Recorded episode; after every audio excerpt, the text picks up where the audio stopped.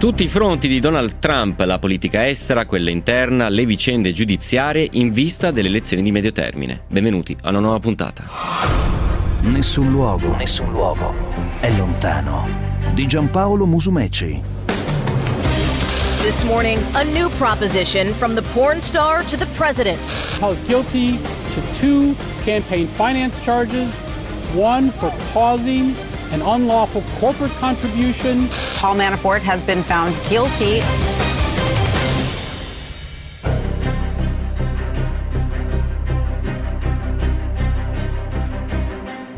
Buona serata gentili ascoltatrici, gentili ascoltatori, ben ritrovati a Nessun Luogo è lontano, il ben ritrovati vi arriva anche dalla squadra di Nessun Luogo, Antonio Talia, Lidia Cordella, Mariana Di Piazza che sono in redazione e hanno confezionato con me questa puntata e Andrea Roccabella che darà musica e ritmo. Anche il tema a cuore di quest'oggi, le ultime vicende, soprattutto giudiziarie del presidente statunitense Donald Trump, potete commentarle sui nostri social, Facebook, nel suo luogo lontano trattino Radio 24.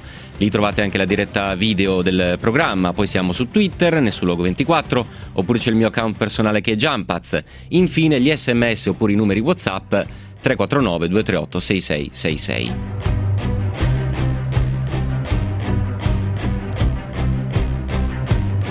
Allora, come detto, partiamo dalle vicende giudiziarie perché poche ore fa, nella notte italiana, due distinti eh, tribunali mettono in crisi il presidente statunitense. Day 579 of the Trump administration turns out was the day the president was placed in real legal jeopardy. What connects more than a million dollars of men's clothing, an alleged Airbnb scam, and antique rugs? Bad day for Trump. His campaign manager, his personal attorney, admitted or convicted felons.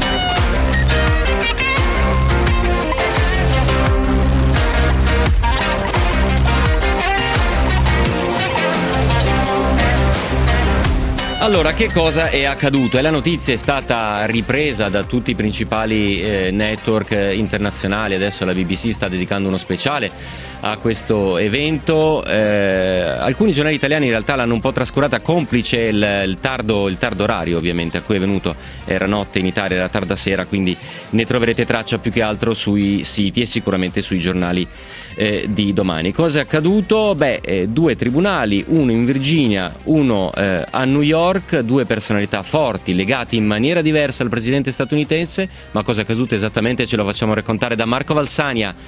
Eh, Marco, buongiorno, buonasera e ben ritrovato buongiorno. a Nessun Luogo Lontano, sole 24 ore da New York. Allora, eh, due tribunali distinti, due figure diverse, Michael Cohen e mm, Paul Manafort. Raccontaci per sommi capi che cosa è accaduto nelle ultime ore.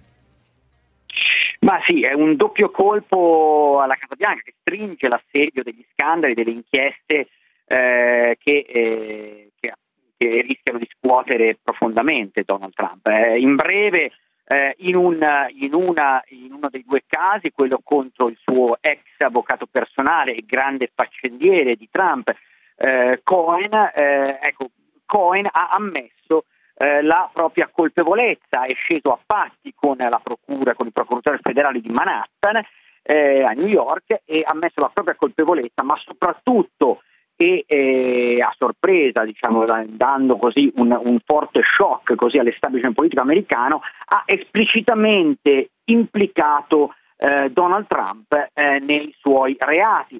Eh, lui ha detto di aver eh, effettuato pagamenti, eh, sostanzialmente pagamenti a due donne che accusavano Donald Trump di, di, aver avuto relazioni extraconiugali con loro eh, pagamenti appunto illegali come eh, nel, nell'ambito delle leggi eh, de, per il finanziamento dei partiti, delle leggi elettorali americane.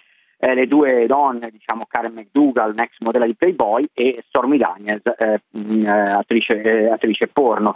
Ecco, non solo però appunto questa la sua missione di colpa, ma Cohen ha poi continuato dicendo che ha effettuato questi pagamenti in coordinamento e su istruzione di, del candidato Donald Trump, con l'obiettivo esplicito principale, ha detto lui, eh, di influenzare le, eh, il risultato delle elezioni del 2013, del 2016, scusate, che poi appunto sono state vinte da eh, Trump. Alcuni sì. di questi pagamenti, in particolare quelli a Stormy Daniels, sono infatti avvenuti eh, proprio nel mese precedente l'apertura delle, delle urne. Queste, questa dichiarazione eh, Cohen l'ha fatta nell'ammissione di colpe, quindi sotto giuramento.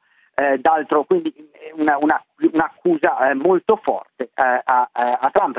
Nella, nell'altro caso, quello contro l'ex manager della campagna elettorale di Trump, Paul Manafort, un, un tribunale della Virginia, come ricordavi, ha sì. condannato per otto reati di, eh, di evasione fiscale e, e, e, e di, eh, di, di, altre truffe finanziarie, eh, Paul Manafort eh, l'ha, eh, diciamo, l'ha, trovato colpevole di questi otto reati e eh, la, la, saga legale di Manafort non è neppure terminata. Un secondo processo per riciclaggio e attività illecita di lobby per interessi esteri è previsto ancora per, prossima, per, il, per il mese prossimo.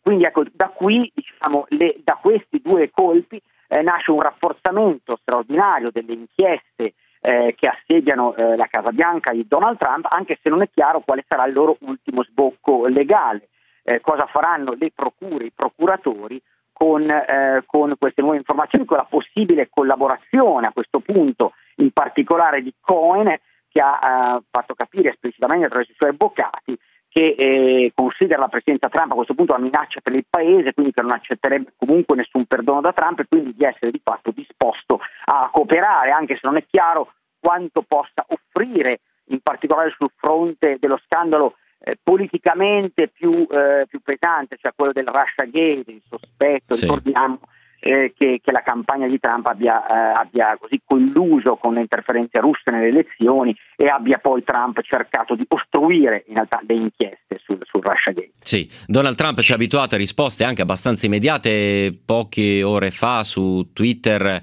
ha consigliato tutti attenzione, non usate l'avvocato Michael Cohen perché insomma non è un avvocato come si deve, mentre si è detto dispiaciuto delle sorti del suo ex amico, lo ricordiamo, eh, Manafort aveva gestito la campagna elettorale elettorale, insomma erano molto molto legati, quindi anche un comportamento differente nei confronti dei due ex eh, collaboratori. E, è molto interessante, anche in realtà abbastanza complicato, perché queste, questi, entrambi i casi sono in mano alle autorità federali, potrebbero confluire nel più generale dossier eh, cosiddetto Russiagate che tu eh, stavi ricordando, ma che ricordiamo che Trump ha sempre definito come una caccia alle streghe e in qualche modo un accanimento giudiziario eh, contro di lui. Marco Vassania, facciamo una piccola pausa, andiamo sulle strade italiane e poi proseguiamo col ragionamento. Nessun luogo, nessun luogo è lontano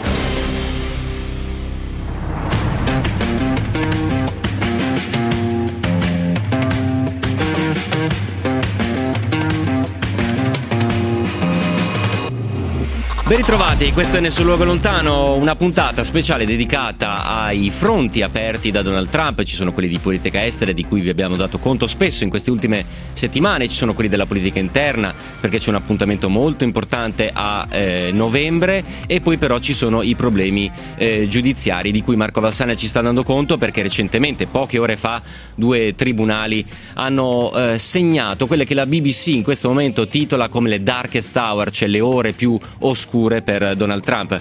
Così rispondo anche a un paio di ascoltatori. Uno, vabbè, stavolta lo leggo, l'epitete non è esattamente edificante, però dice siete proprio sfigati, non riuscite a accettare che Trump ha vinto e vincerà ancora, alla faccia di tutti i radical chic. Ma qua non è questione che noi non accettiamo che vincerà, a parte che è tutto da vedere. Diamo conto di quello che la giustizia americana sta facendo, daremo conto di quello che l'intelligence americana ha scoperto eh, o dichiara insomma di, di, di, avere in mano rispetto ai rapporti con la Russia e la stupirà, caro ascoltatore eh, Giacomo, che la maggior parte delle testate internazionali, tranne forse probabilmente la Fox, eh, per ovvi eh, motivi, eh, raccontano esattamente le cose che le sto dicendo. Se non si fida nemmeno della BBC, non so che cosa dirle.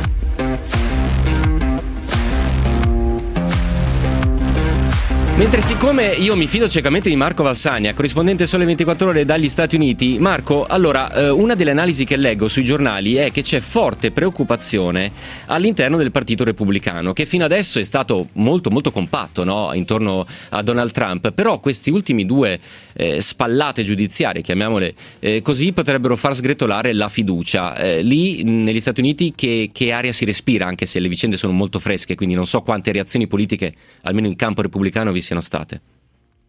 Sì, esatto, è ancora un po' presto per saperlo. Sicuramente finora di fatto i repubblicani, il Partito Repubblicano, eh, i partiti repubblicani consci della popolarità all'interno del proprio elettorato, della propria base elettorale di Donald Trump, hanno evitato eh, accuratamente di, eh, di, di, di, criticarlo, di dare diciamo, credito alle, alle inchieste, eh, con l'eccezione eh, di, alcuni, diciamo, di, alcuni, esponenti che, eh, che hanno rotto eh, con, con, Trump, eh, ma che eh, hanno rotto eh, perché non si ripresentano alle elezioni di midterm e quindi diciamo, si sentono liberi di prendere le distanze dal, dal Presidente. Sì. Rimane da vedere se questa, questa, questa pesante svolta diciamo, giudiziaria eh, crei eh, delle, delle, importanti fratture a questo punto eh, in prospettiva dentro lo stesso partito repubblicano.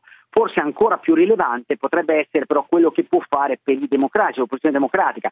Potrebbe in effetti dare spinta al, eh, alla campagna democratica per riconquistare il congresso alle elezioni di midterm, come ricordavi tu, che saranno questo novembre, e eh, un successo democratico eh, sia alla Camera che al Senato eh, avrebbe delle implicazioni anche sul fronte delle inchieste giudiziarie, perché alla fine la pista eh, probabilmente più preoccupante per Trump eh, più di incriminazioni, anche se sono anche possibili, ma insomma più quella di, quella di incriminazioni eh, da parte dei, dei, procuratori federali è quella, rimane lo spettro dell'impeachment. E ricordiamo l'impeachment è un procedimento eminentemente politico che avviene nel congresso eh, che prende a quel punto eh, così incarica le indagini, riceve i dossier delle indagini dalle, dalle, procure e decide di sua iniziativa se è il caso di procedere con appunto una, un impeachment e una rimozione eh, di un presidente. Che fra l'altro sarebbe un evento storico perché l'unica volta che si è sfiorato eh, è stato nel 74 con Nixon durante la procedura, poi lui si, si, si dimise, però insomma questo rimane come dire eh, sullo sfondo e molto dipende da come andranno le elezioni appunto eh, di novembre perché come avete sentito la parola di Marco Valsania è necessaria una maggioranza qualificata per poi procedere perché è decisione politica e quindi non giudiziaria, cioè una fiducia eh, politica basata evidentemente sugli atti giudiziari che i giudici eh, stanno raccogliendo, che io ricordo eh, Donald Trump ha comunque sempre bollato eh, l'operato dei giudici, in particolare in questo, in questo momento dice, beh mi sembra un po' strano, mi sembra una giustizia un po' a orologeria, no Marco Valsania? Eh, ma sì, eh, dici quella, eh, diciamo, quella di, di Donald, diciamo, le, le, accuse di Donald Trump o il procedimento il, eh, il, il fatto dei... che a pochi mesi, siamo vicinissimi a, a, novembre, appuntamento elettorale molto interessante, vengono fuori queste altre due eh, inchieste e insomma Donald Trump dice questa Ma giustizia orologeria non è che mi piaccia tanto. Ah, Sto sì, ecco, riducendo ecco, diciamo, in maniera molto... Mm. Esatto, dal punto di vista di Donald Trump, ecco, questa è sicuramente la tesi che cerca a questo punto di avanzare, cioè diciamo, una nuova versione della, dell'accusa di, che queste inchieste sono di fatto delle cacce alle streghe che non, che non contengono prove, eh, di fatto ha accusato Cohen di essersi inventato tutto, di aversi essersi inventato delle, delle, delle, delle, storie di sana pianta e ha negato qualunque, qualunque sospetto di coinvolgimento sia nei pagamenti eh, illeciti alle, alle, alle, donne sia nel, nel Russia Gate. Eh, detto questo però la giustizia americana sta eh, facendo il suo corso e eh, sia la Procura federale di Manhattan è nota per diciamo, la, la, così, la, serietà delle sue inchieste e diciamo, quella diciamo, che si è fatta carico del caso Cohen, sia Robert Mueller a sua volta ha una storia, una lunga storia all'interno dell'FBI e della giustizia, del sistema della giustizia americano, eh, diciamo di alta, di grande credibilità, di estrema, eh, di estrema così, determinazione nel perseguire sistematicamente le strade diciamo, delle, delle inchieste dovunque queste portino.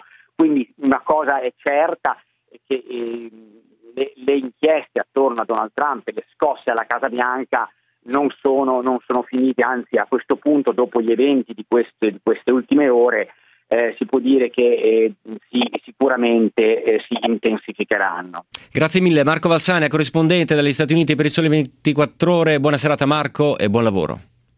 Buona serata a voi. Buona...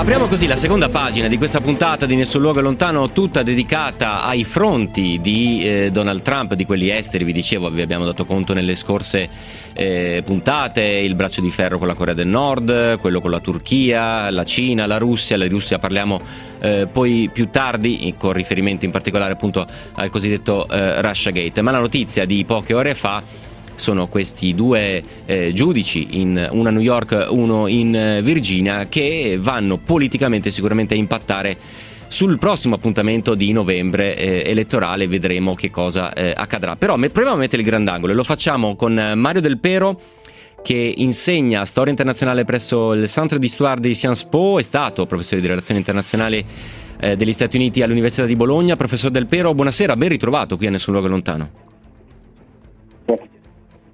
Allora, professor Del Pero ci sente? Noi non la sentiamo benissimo, riproviamo. Non la sento molto bene. Ecco, vediamo, proviamoci. Allora, eh, professore, allora, eh, partiamo da questi due ultimi eh, eventi strettamente giudiziari. Eh, la stampa internazionale dice che sono le ore più, più, oscure per eh, Donald Trump. Secondo lei davvero, eh, sono davvero così rilevanti, sono davvero così importanti per, in vista anche dell'appuntamento del midterm a cui facevo riferimento prima? Ovviamente molto importanti. Eh, ieri sono successe delle cose potenzialmente devastanti per Trump e per la sua amministrazione. Eh, è stato condannato il manager, il primo manager della sua campagna elettorale, è stato condannato su otto capi d'accusa sufficienti a mantenerlo in galera per il resto dei suoi giorni e questo presumibilmente lo spingerà a collaborare con l'inchiesta il procuratore Mueller sulle presunte ingerenze russe durante la campagna elettorale del 2016 e le collusioni con Trump e, col, e col suo, con la sua squadra. Sì. E l'avvocato di Trump a New York ha confessato, diciamo così, dei reati federali che implicano lo stesso presidente. Quindi ieri, diciamo così, Trump ha ricevuto una doppia significativa botta eh, va, che presumibilmente diciamo così, verrà amplificata e si amplierà nei, nelle settimane e nei mesi prossimi, perché è chiaro che stiamo parlando solo della punta di un iceberg più profondo e più grande. Trump può proteggersi da queste inchieste, lo sta facendo in primo luogo delegittimandole e preservando quindi il pieno sostegno dell'elettorato repubblicano, che sì. è diciamo così, la polizza che oggi lo protegge. Eh, professor Del Pero, eh, approfitto della sua competenza in materia perché ci sono molti messaggi, alcuni non sono esattamente ripetibili, però insomma che dicono voi giornalisti siete contentissimi adesso che si, pa- si paventa un impeachment eh, a Trump, siete insopportabili, continuate pure, Trump tornerà a vincere, eh, eccetera, eccetera. Ehm, esiste secondo lei una narrazione giornalistica distorta? Cioè esistono attacchi mediatici? Perché io non mi capacito francamente di questi messaggi. Uh, io credo di no, uh, nel senso che la narrazione mediatica dominante è una narrazione che in una certa misura appoggia su fatti, eh, fatti che sono contestati da Trump e dai media di riferimento di Trump, perché non possiamo non considerare il fatto che la principale rete televisiva di informazione degli Stati Uniti, quella con, maggior, con la maggiore share, con la maggior audience, che Fox News è schieratissima col presidente, quindi Trump non è vittima di una campagna mediatica ostile generalizzata. È chiaro però che eh, molti media, molti media liberal o anti-Trump stanno cavalcando eh, questa vicenda e se una critica può essere mossa a questi media è che criminalizzare il successo politico ed elettorale di Trump vuol dire in una certa misura eccezionalizzarlo, pensare che sia una devianza, diciamo così, di un sistema sano, sì. mentre tutta la vicenda Trump, la sua elezione, quanto stiamo vedendo in questi giorni, ci mostrano come quel sistema sia profondamente malato, perché un sistema sano a questo punto non sarebbe mai giunto. Certo. Eh, professore, apriamo il capitolo impeachment perché questo è interessante e sarebbe eccezionale no, nella storia eh, americana e se, se casomai si arrivasse a, a, a, questo, a quest'atto, eh, qual è la sua opinione in merito? Nella storia no, tre casi sì. di impeachment, due che hanno passato il primo stadio del voto a maggioranza semplice della Camera dei rappresentanti e poi si sono arenati al Senato, Andrew Johnson e, e Bill Clinton e poi le dimissioni preventive di, di, di Nixon nel 74. Sì. E, è un processo tutto politico per il quale mancano oggi le condizioni, perché ci vuole un voto della maggioranza semplice della Camera che autorizza la procedura, il tutto passa al Senato e il Senato si trasforma in un tribunale sostanzialmente presieduto dal Presidente della Corte Suprema in cui i senatori sono la giuria ed è una giuria che può condannare, diciamo così, il Presidente, tra virgolette, con una maggioranza qualificata dei due terzi. Queste condizioni oggi mancano e mancano perché il Partito Repubblicano è il partito di Trump, perché l'elettorato repubblicano è schieratissimo dalla parte del Presidente. Se noi guardiamo i sondaggi eh, sull'approvazione dell'operato presidenziale, sono tra l'elettorato repubblicano, tra gli iscritti al Partito Repubblicano, sono ai massimi storici, sono agli stessi livelli del giorno dell'insediamento di Trump. Possiamo discutere all'infinito come possa essere così, ma questo è il dato di fatto. Quindi per il momento mancano le condizioni politiche. È possibile con il voto di novembre che la Camera dei rappresentanti passi al Partito Democratico, è molto dire, più difficile immaginare uno stravolgimento di queste condizioni. Però poi tutto dipende dall'inchiesta in corso Certo. Perché se scandali su scandali e nuove rivelazioni dovessero emergere, ed è presumibile, perché la vicenda Cohen coinvolge almeno una dozzina di altri testimoni, è diciamo così una sorta no, di circolo vizioso, di spirale che si amplia sempre di più. Se dovessero accumularsi nuove rivelazioni, nuovi scandali, nuove malefatte di Trump, a quel punto il clima politico potrebbe cambiare. Uso il condizionale perché di nuovo se guardiamo i sondaggi la campagna di delegittimazione di queste inchieste da parte del Presidente ha in una certa misura funzionato. Una stragrande maggioranza dell'elettorato repubblicano crede che si tratti di una caccia alle streghe, crede che gli apparati diciamo così, del deep state, dello Stato profondo, l'FBI su tutto voglio, tutti vogliono incastrare il presidente sì. e così via. Però è chiaro che le inchieste possono cambiare il contesto. Sì. Eh, professore, stia lì con me un istante, l'informazione finanziaria, poi di nuovo nessun luogo sarà lontano.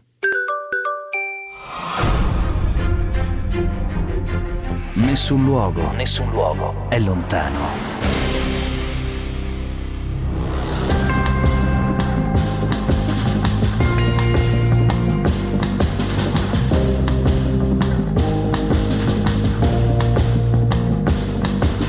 Ben ritrovati, gentili ascoltatrici, gentili ascoltatori. Questo è sempre Nessun Luogo eh, è lontano, una puntata tutta dedicata alle ultime vicende giudiziarie che stanno toccando il presidente Donald Trump in vista delle, delle elezioni midterm di novembre. Siamo col professor Mario Del Pero, insegna storia internazionale al Saint d'Histoire de Sciences Po in Francia. Eh, professor Del Pero, apriamo un attimo un capitolo, le faccio l'ultima domanda, eh, sui dossier internazionali, perché in realtà in parte, diciamo, se parliamo di Russia, eh, stiamo sul filone che abbiamo, che abbiamo toccato.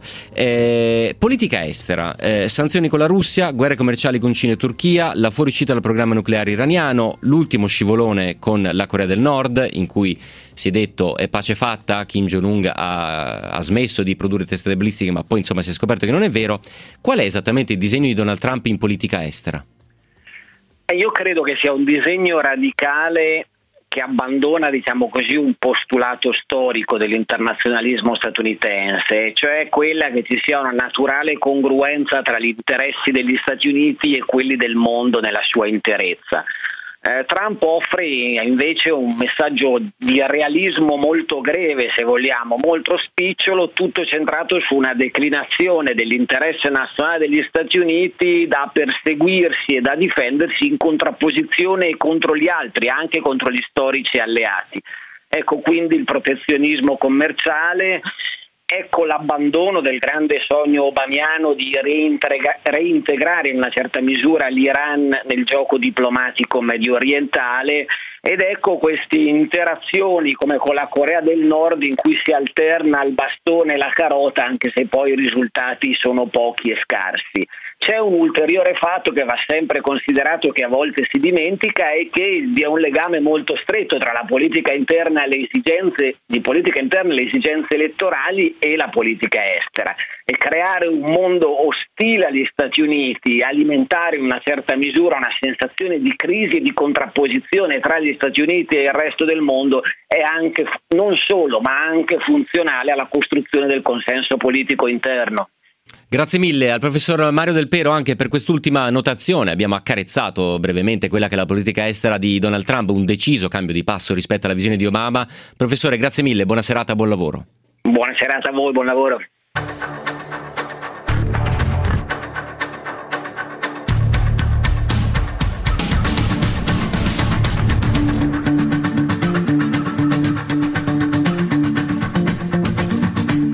349 238 6666 per le vostre domande e i vostri commenti. C'è chi dice: Beh, attenzione, sembra una storia già vista. Un miliardario che va al potere, scandali sessuali e paragonano la recente storia italiana a quella di eh, Donald eh, Trump. Poi c'è chi dice, come Lucio, magari avessimo un presidente come Trump, risolveremo, Trump, scusate, risolveremo tutti i problemi eh, dell'Italia. E invece c'è qualche altro ascoltatore che dice: Tutto quello che abbiamo detto, immagino, sono tutte notizie false. A proposito di notizie false o presunti tali su quelle che, su cui indaga la, eh, l'intelligence americana, appunto anche alcuni giudici americani, andiamo a Mosca grazie ad Antonella Scott, Sole 24 ore. Antonella, ben ritrovata, Nessun luogo lontano. Buongiorno. Allora, eh, in queste ultime puntate in Nessun luogo lontano abbiamo eh, fatto puntate eh, in cui c'era una, come dire, un ehm, una partita ping pong no? tra Stati Uniti e Corea del Nord, Stati Uniti e Turchia e abbiamo un po' raccontato le relazioni degli Stati Uniti con questi paesi chiave e ci mancava in qualche modo la eh, Russia. La Russia. Rifacciamo con te brevemente il punto sulle sanzioni perché recentemente alla Reuters eh, Trump ha dichiarato che sarebbe pronto a, ri- a riconsiderare la rimozione delle sanzioni se Mosca collaborasse su questioni per esempio Siria e Ucraina. Ci aiuti sì. a capire meglio a che punto siamo con le sanzioni? Sì, Beh, innanzitutto vorrei dire, riprendendo la, la, la, vostra immagine della partita ping pong, che per quanto riguarda la partita Russia-Stati Uniti è una partita un po' strana perché eh, da una parte la Russia gioca con Trump che vuole cercare di riavvicinarsi, di ristabilire un, un, legame appunto per poi lavorare insieme sui vari fronti e nello stesso tempo invece dietro il Presidente c'è un congresso e anche un'amministrazione che non condividono questa, questo desiderio di aprire alla Russia. Quindi sì. è una partita che si gioca un po' su, su piani diversi e che sì. anzi, come abbiamo visto anche eh, le, tutto questa, questa nuova, eh, questi nuovi sviluppi sul Russia Gate e quindi la possibilità eh, naturalmente che portino nuove sanzioni ehm, è, è, tutto appunto un po' una eh, Può, può, diventare un boomerang l'amicizia con, eh, tra Trump e, e, Putin o comunque non chiamiamola amicizia ma comunque il desiderio di lavorare insieme poi invece viene, viene, accolto con una reazione che va in direzione opposta e quindi va sì. al, contro gli interessi della Russia. Sul fronte delle sanzioni, appunto, eh, ci sono ormai eh, diverse ondate eh, dopo quelle dell'aprile scorso che furono le prime sanzioni con cui gli Stati Uniti ehm, presero di mira delle società quotate in borsa, in particolare il caso di Rusal, dell'oligarca Deripaska, che eh, ha messo un po' in subbuglio tutto il mercato globale dell'alluminio.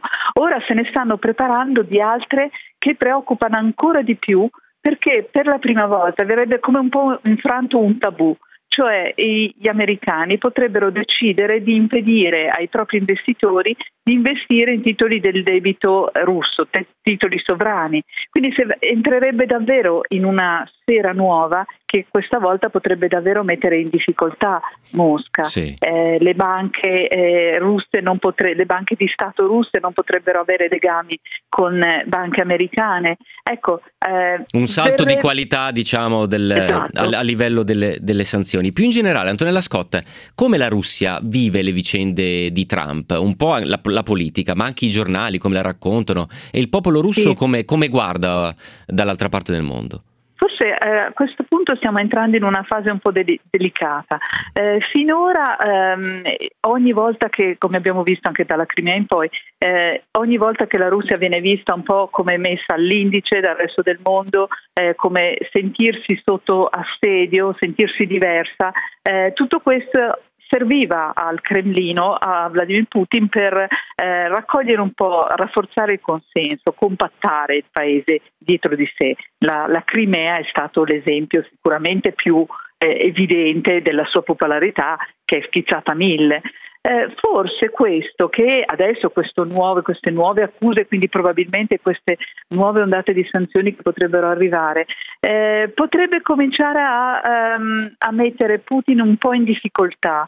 C'è chi dice che su questo è, è, ha cambiato molto magari anche l'esperienza dei mondiali. Vi ricordate il fatto che comunque il paese che si è aperto, che ha accolto e che ha vissuto un bel mese in, eh, a contatto, stretto contatto con tanti turisti da tutto il mondo, ha come un po' infranto questo eh, tabù per cui la Russia si è resa conto che in realtà non è poi così messa all'indice che tutto il mondo ce l'ha con lei, ci sono stati contatti tra le persone. A questo punto forse questa leva di, del patriottismo per raccogliere consenso dietro il potere potrebbe non funzionare più, soprattutto sì. se, non, se ci saranno questo mm, diciamo, vortice di sanzioni sempre più più, più, strette, sempre più pesanti, dovessero cominciare davvero a incidere sul, eh, sull'economia. Sì. Ricordiamoci poi tra l'altro che adesso Putin vorrebbe eh, mettere mano a una riforma delle pensioni su cui si stanno già risvegliando grosse proteste e metterlo seriamente in difficoltà. Si dovesse unire questo a un rublo che comincia a perdere seriamente per terreno e all'isolamento di nuove sanzioni, davvero questo per Putin potrebbe diventare pericoloso. Sì, Antonella Scotta, c'è un messaggio di un ascoltatore che dice ma non sono stati proprio i russi a fare eleggere Donald Trump, mettetevi d'accordo con voi stessi, eh, dice evidentemente sottolineando il fatto che c'è questa, eh, questa, questa, tesi, diciamo, che è dell'intelligence sì. americana, che deriva da una serie di studi, poi andremo meglio sull'aspetto di cyber security, e poi però sì. ci sono anche le sanzioni e quindi un ascoltatore dice ma è, è un comportamento schizofrenico?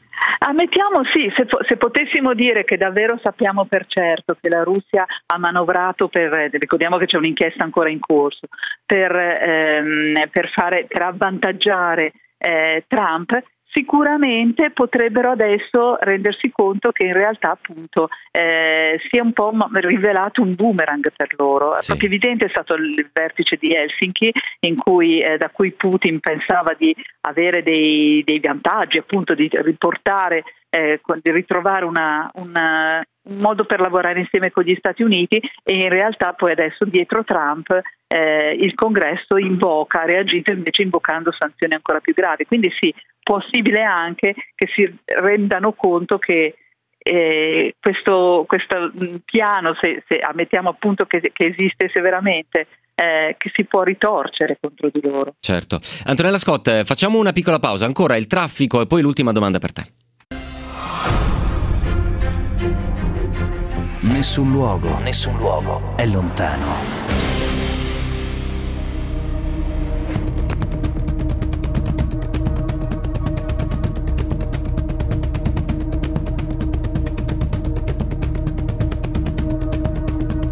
Ben ritrovati, gentili ascoltatrici, gentili ascoltatori. Ultima pagina di Nessun Luogo è lontano, eh, tutti i fronti aperti da Donald Trump, l'ultimo, quello giudiziario, eh, particolarmente importante in vista delle elezioni midterm di eh, novembre, ma poi c'è tutto l'affare Russia Gate, c'è tutta quella tesi da dimostrare su cui stanno investigando eh, i giudici americani, per cui vi sarebbero state tentativi, evidentemente poi che hanno avuto successo, di dirottare l'elettorato americano americano in funzione eh, pro Trump e anti eh, Hillary Clinton. Però è notizia di pochissimo tempo fa, eh, siamo con Antonella Scott, sulle 24 ore, esperta di Russia perché eh, Microsoft ha dichiarato che gli hacker russi avrebbero clonato siti statunitensi per ingannare appunto gli eh, americani. Eh, un'azione diretta contro rappresentanti politici, gruppi, think tank di tutto lo spettro politico negli Stati Uniti. Nell'insieme, così recita la nota di Microsoft, lo schema rispecchia il tipo di attività già visto nelle elezioni statunitensi del 2016 in quelle francesi del 2017.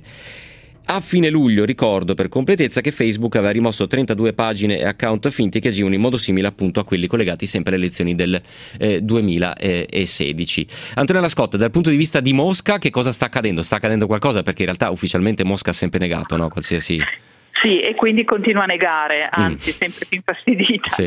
Dice che queste sono accuse fatte con la carta carbone, questo è, la, eh, sì. è, il, è, stato il commento del portavoce di, di Vladimir Putin Peskov, eh, sono appunto copie carbone delle accuse già precedenti che Mosca ha sempre smentito e che non riesce a capire di che cosa si stia parlando. Ne ha poi parlato oggi eh, Putin che aveva ospite a Sochi il presidente finlandese Ninisto sì. e, uh, ripetendo che eh, si augura, ovviamente con toni un po' più diplomatici, però ha detto che le sanzioni sono controproducenti, lui si augura che gli Stati Uniti se ne rendano conto e che ci sia un modo per riprendere un, un rapporto un rapporto normale.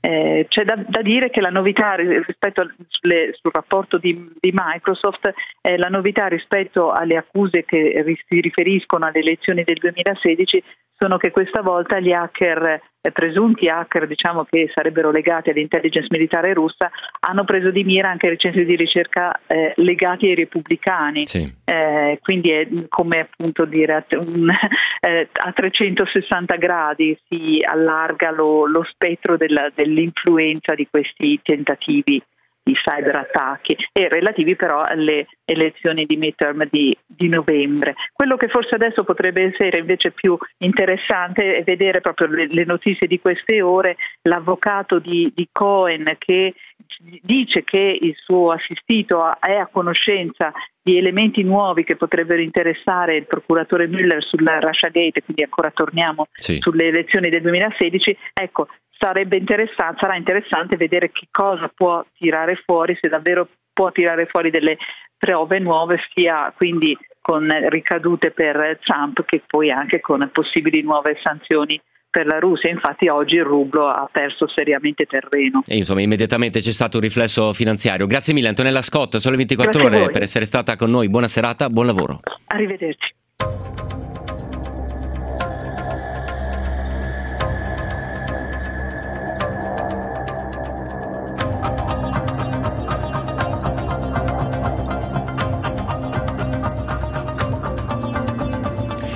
Ultimissimo capitolo di Nessun luogo lontano, perché ci siamo chiesti, beh, eh, intanto partendo dalle risposte dell'amministrazione russa, ma come facciamo a, eh, a dare impattare, rispondendo alle accuse, no? Eh, andare a impattare in un sistema grande come quello statunitense, figuratevi se le azioni di hacker possono avere questa efficacia. Allora, per capire meglio cosa è accaduto e cosa potrebbe accadere, con quale efficacia, abbiamo ospite Stefano Mele, avvocato, presidente della Commissione Sicurezza Cibernetica del Comitato Atlantico Italiano. Mele, buonasera, ben ritrovato a Nessun luogo lontano lontano.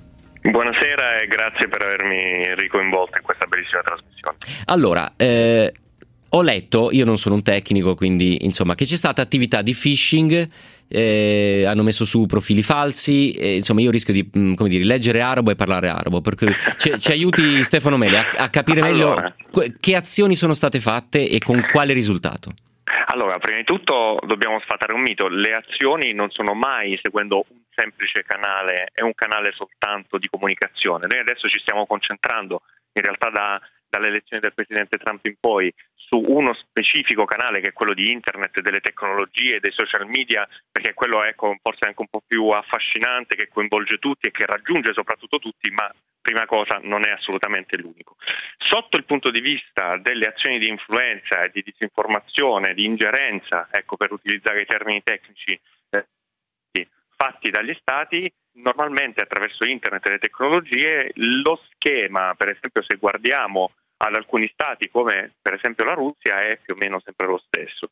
Eh, possiamo evidenziare che viene creato un contenuto ecco, non veritiero nato su alcune pagine eh, poco eh, diciamo di indubbia, anzi diciamo così, di eh, indubbia eh, falsità per sì. intenderci, quindi su pagine web palesemente false che però vengono rilanciate da media legittimi, da media legittimi, filogovernativi, ehm, che possono essere facilmente individuati e molti eh, lo si conoscono, che danno allora subito quel velo, quel manto di abbiamo scoperto qualcosa che nessuno sa, l'abbiamo scovata sì. in una pagina eh, controcorrente che non passa e quindi il media ufficiale la rilancia immediatamente.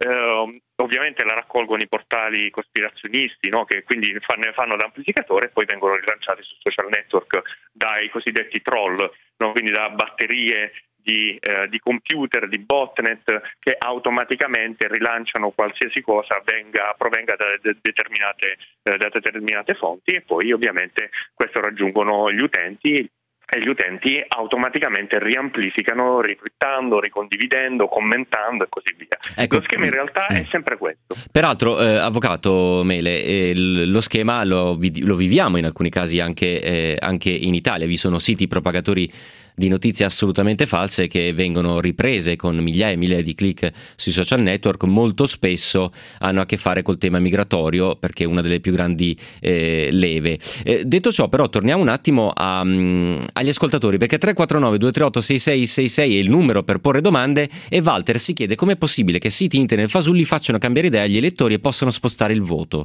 Avvocato Stefano Mele, come, co, hanno, è, è misurabile l'efficacia di queste azioni? Allora, se noi prendiamo dati ufficiali, perché su questi che ci dobbiamo basare, noi possiamo analizzare un documento per la prima volta nella storia reso pubblico dal governo degli Stati Uniti che è stato quello successivo alle elezioni americane, dove, lo ribadisco, per la prima volta nella storia, pensate, tutte le agenzie di intelligence americane hanno sottoscritto questo documento e ovviamente l'hanno sottoscritto in particolar modo quelle che si occupano diciamo, dello spionaggio informatico, dove hanno accusato in maniera diretta la Russia e queste storie l'abbiamo, eh, l'abbiamo saputo. Però cosa non ci hanno detto, almeno nella parte pubblica di questo report? L'efficacia effettivamente delle, di questo genere di campagne. Sì. Però al di là di questo dato che pare essere ancora per il momento segreto, in realtà noi abbiamo imparato dal rilancio dei media a credere, almeno questo è il mio punto di vista, che le elezioni siano state influenzate eh, dalle accuse americane, dalla Russia e che abbiano portato alle elezioni di Trump. Però se noi guardiamo uh, questo genere di attività, che come ho detto all'inizio non è assolutamente nuova eh, per quanto riguarda i governi, per quanto riguarda soprattutto ehm, i militari di determinati governi che fanno da sempre attività di influenza, operazioni di disinformazione e così sì. via, in realtà l'obiettivo non è mai quello di attualizziamolo, far vincere Trump con quell'operazione. Anzi, se noi guardiamo quello che è successo all'inizio, all'inizio in realtà erano state violate le mail del Comitato Democratico di Larry Clinton, erano state messe online per cercare di screditare sì. la Clinton. Sì. Non c'era nessuna attività pro Trump. Pro Trump l'attività è venuta successivamente. Quello che è l'obiettivo reale di questo genere di operazioni è semplicemente spaccare l'opinione pubblica, creare del dissenso, creare delle agitazioni. Tutte le operazioni di influenza hanno questo come obiettivo, più che portare avanti il candidato Trump piuttosto che il candidato Clinton. Quindi noi sotto questo punto di vista la possiamo guardare ed è per questo che noi molto spesso non riusciamo a comprendere realmente il fenomeno, proprio perché non guardiamo all'obiettivo reale che questo fenomeno intende raggiungere. In Italia stiamo parlando tantissimo di questa materia, sì. ma la analizziamo semplicemente su quello che è avvenuto, anzi su quel poco che noi sappiamo che è avvenuto, perché la maggior parte delle informazioni sono ovviamente classificate, ma non stiamo dando delle soluzioni al problema. Eh, perché ancora una mm. volta guardiamo il lato sbagliato, fino a che noi continueremo a credere che davvero Trump sia stato eletto perché qualcuno è riuscito a influenzare gli elettori americani attraverso i social network, noi staremo sbagliando. E badate bene, non sto dicendo che non è avvenuto, sto semplicemente dicendo che non era questa l'intenzione, ammesso che sia stato il governo russo, così dicono gli americani, di, eh, del governo russo e di Vladimir Putin. No, eh, è, è, stato molto chiaro. L'intenzione era dividere l'elettorato, l'intenzione era esatto. screditare la parte, la, una parte politica, quella eh, di Hillary Clinton, e poi polarizzando eh, i due, i due il schieramenti, dibattito, il dibattito, esatto. evidentemente poi si ha un effetto a catena. Perfetto. Ehm, detto ciò, vedremo poi le inchieste, vedremo se veramente questa fabbrica di troll Russia San Pietroburgo ha veramente fatto fatto tutto quello che l'intelligence americana dice. Abbiamo un minuto, eh, riesce Avvocato Mele in un minuto a dirmi quali sono le contromisure che possono essere attuate? Perché a novembre si vota di, di nuovo lì negli Stati Uniti, per esempio.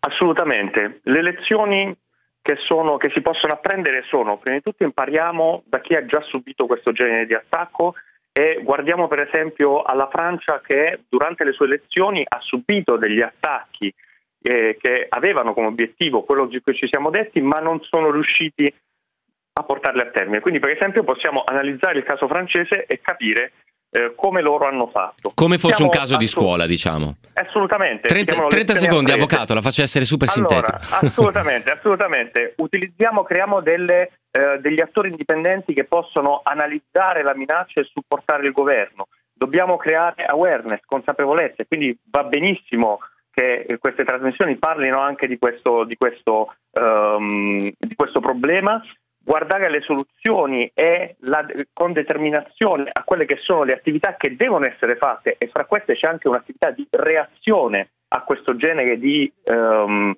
di, di campagna di disinformazione, quindi reazione sul campo, sul settore informatico, sì. prendere delle precauzioni tecniche, eh, mettere pressione fondamentalmente politica a quello che si crede essere il governo che sta compiendo questo genere di attività e così via. Queste sono le, le sei che mi sono venute in mente adesso eh, in questi pochi t- 30 secondi. In questi, esatto, in questi 30 secondi ce ne sono molte altre e ognuna di queste deve essere sviscerata, però partiamo da questo. Ci torneremo, ci torneremo. Stefano Mele, grazie mille per essere stato con noi, avvocato, presidente di Commissione Sicurezza Cibernetica, Comitato Atlantico Italiano. Grazie mille. Titoli di coda, vi saluto. Grazie Antonio Taglia, Lidi Cordella, Mariana Di Piazza, Andrea Roccabella. Appuntamento domattina ore 6 del mattino e poi alle 18 di nuovo con Nessun Luogo Lontano. Un saluto da Giampaolo Musumeci.